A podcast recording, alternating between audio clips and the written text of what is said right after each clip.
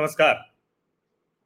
मेरे सामाजिक परिवार के सभी सदस्यों को यथोचित अभिवादन, राम राम। ये कोई राजनीतिक चर्चा में नहीं करने जा रहा हूँ।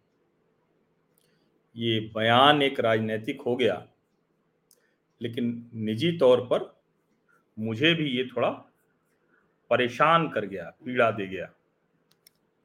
और वो बयान देश के संवैधानिक जो पद होते हैं, उसमें से एक महत्वपूर्ण संवैधानिक पद राज्यपाल के पद पर बैठे श्रीमान भगत सिंह कोश्यारी के बयान से हुई। और शायद मैं भी चार वर्ष मुंबई न रहा होता तो आज इस तरह की पीड़ा मुझे भी नहीं होती। सिर्फ़ उत्तर भारत में रहता या दिल्ली में रहता या अपने गाँव प्रतापगढ़ रहता या जहाँ मेरा व्यक्तित्व विकास हुआ है, उस शहर प्रयागराज में रहता, इलाहाबाद। तो शायद इस तरह की पीड़ा मुझे होती नहीं।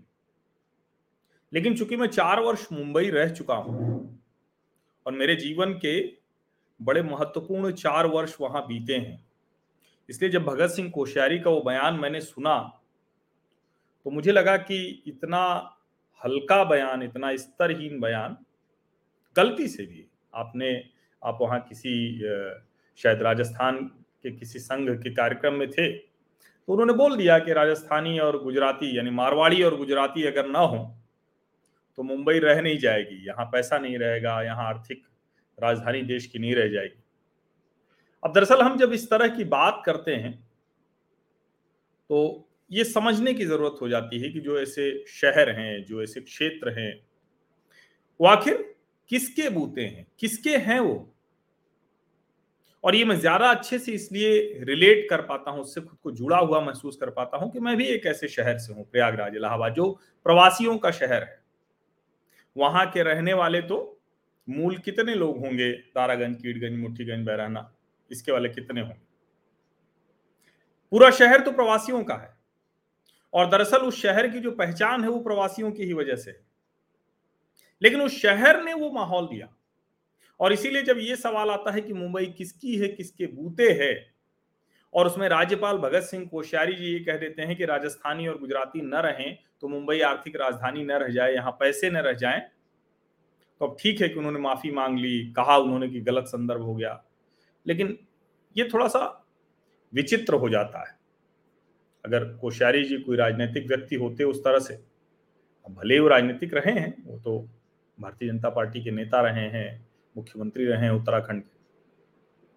लेकिन जरा सोचिए कि वो मारवाड़ी का धन राजस्थान को समृद्ध नहीं बना पाता है, दुनिया के दूसरे हिस्सों को, देश के दूसरे हिस्सों को ही बना पाता है। वो मुंबई में जाके बड़ा मारवाड़ी हो जाता है, कोलकाता में जाके बड़ा मारवाड़ी हो जाता है। इसलिए समझिए इसको जरा। और इसीलिए मुंबई किसकी है, किसके बूते हैं, इस प्रश्न को जरा ठीक से समझिए।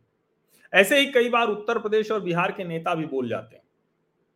यहाँ भी यही प्रश्न खड़ा होता है कि उत्तर प्रदेश और बिहार के लोगों ने उत्तर प्रदेश और बिहार को मुंबई जैसा क्यों नहीं बना दिया? अब यहाँ मैं एक बात कह दूँ कि अगर कोई मुंबई कर या कोई मराठी भी कहे कि हमने उत्तर प्रदेश और बिहार के लोगों को ये दे दिया है, नौकरी दे दी, रोज़गार दे दी तो उसका भी भ्रम है। और ऐसे ही भारतीयों के अमेरिका बनाने की बात भी कई बार होती है, लेकिन यहाँ भी यही प्रश्न खड़ा होता है। तो जहाँ उसको जो करने का अवसर मिल रहा है, वो जो वातावरण है, वो जो माहौल है, और उसमें दुनिया के किसी भी हिस्से से जाकर कोई सफल हो जाता है तो उस जगह की ताकत है। उसकी भौगोलिक स्थिति हो सकती है, उसका वातावरण हो सकता है, वहाँ रहने वाले कुछ लोग हो सकते हैं। अब हमारा जो गृह जिला प्रतापगढ़ है और उसके बगल का जौनपुर, दोनों उत्तर प्रदेश के पिछड़े जिलों में से आते हैं। दोनों का जो शहर है, वो बहुत छोटा है। प्रतापगढ़ का शहर तो यहाँ से चले, यहाँ खत्म हो गए।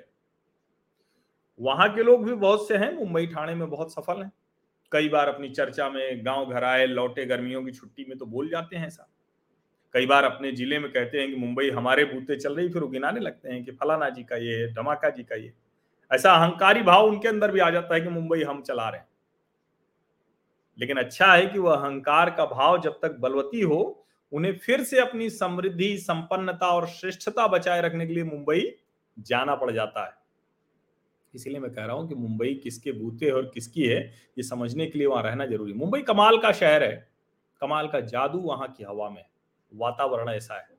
और मुंबई का कमाल समझना है तो उसके लिए कुछ समय वहाँ रहना बहुत ज़रूरी है। कमाल की बात यह है कि जो भी कुछ समय वहाँ रहता है और अगर उसको समझ लेता है तो वो भी मुंबई कर हो जाता है। कुछ समय के लिए भी रहा तो वो हवा बार बार समुन्द्र वाली उसको खींचती रहती। और अगर वो उसको समझ पाता है तो उस माया नगरी में वो कमाल भी करता है।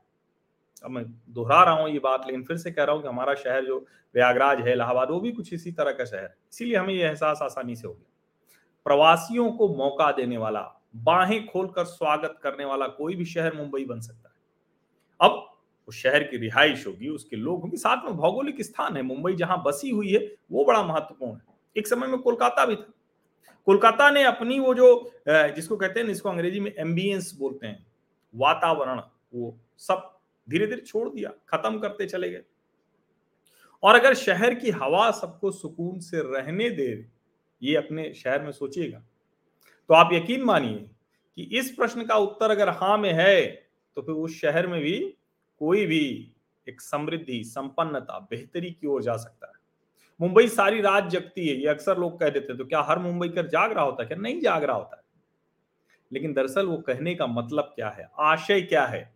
वो आशय ये है कि रात के 12 बजे भी मुंबई के किसी भी क्षेत्र में, किसी भी क्षेत्र में आप अकेले हैं, किसी लड़की के साथ हैं, दो लड़के, लड़की हैं, पूरा परिवार है, बच्चे हैं, आपको लगता है कि मुंबई जग रही है, सब चैतन्य है, किसी को कोई भय नहीं होता और यही इसको मुंबई बना देता है।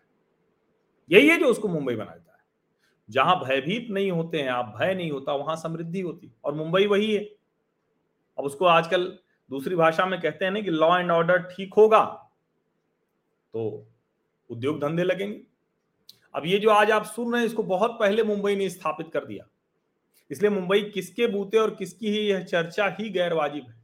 मुंबई की शक्ति ही यही है कि वो सबकी है, हर सपना देखने वाले की है, हर जोखिम उठाने वाले की माया नगरी यूँ ही तो नहीं कहते, लोग चले जाते हैं, पड़ जाते हैं वहाँ, अचानक सितारे बन जाते हैं, चमकते ये है मुंबई। और मुंबई का दायरा कितना बड़ा है, अनुमान लगाइए कि खांटी मराठी हो या एकदम अनजान विदेशी हो, सबकी उतनी ही है। संस्कार, संस्कृति, संरचना, जो आपकी है उसको बिना बिगाड़े इस शहर में रम सकता है। मन करे वहाँ की भी ले लीजिए ऐसी है मुंबई। शिवसेना और बाद में मन से इनकी पर प्रांतियों के लिए जो दुर्भावना थी, उसके बाद भी मुंबई जस की तस है। इसीलिए मुंबई इस देश की आर्थिक राजधानी साझा शक्ति है। इस साझा शक्ति को बांटने वाले बोल बोलने से बचिए। विशेषकर किसी संवैधानिक पद पर बैठने पर तो यह ज़िम्मेदारी और बड़ी हो जाती है। अच्छा है कि भगत सिंह कोश्यारी जी ने माफ़ी मांग ली है, लेकिन मुझे लगता है कि हम सबको इसको बहुत अच्छे से समझना चाहिए। बहुत ज़रूरी है। अब तो मेरे ख्याल से आपको भ्रम नहीं रह गया होगा कि मुंबई किसकी है और किसके बूते है। बहुत बहुत धन्यवाद।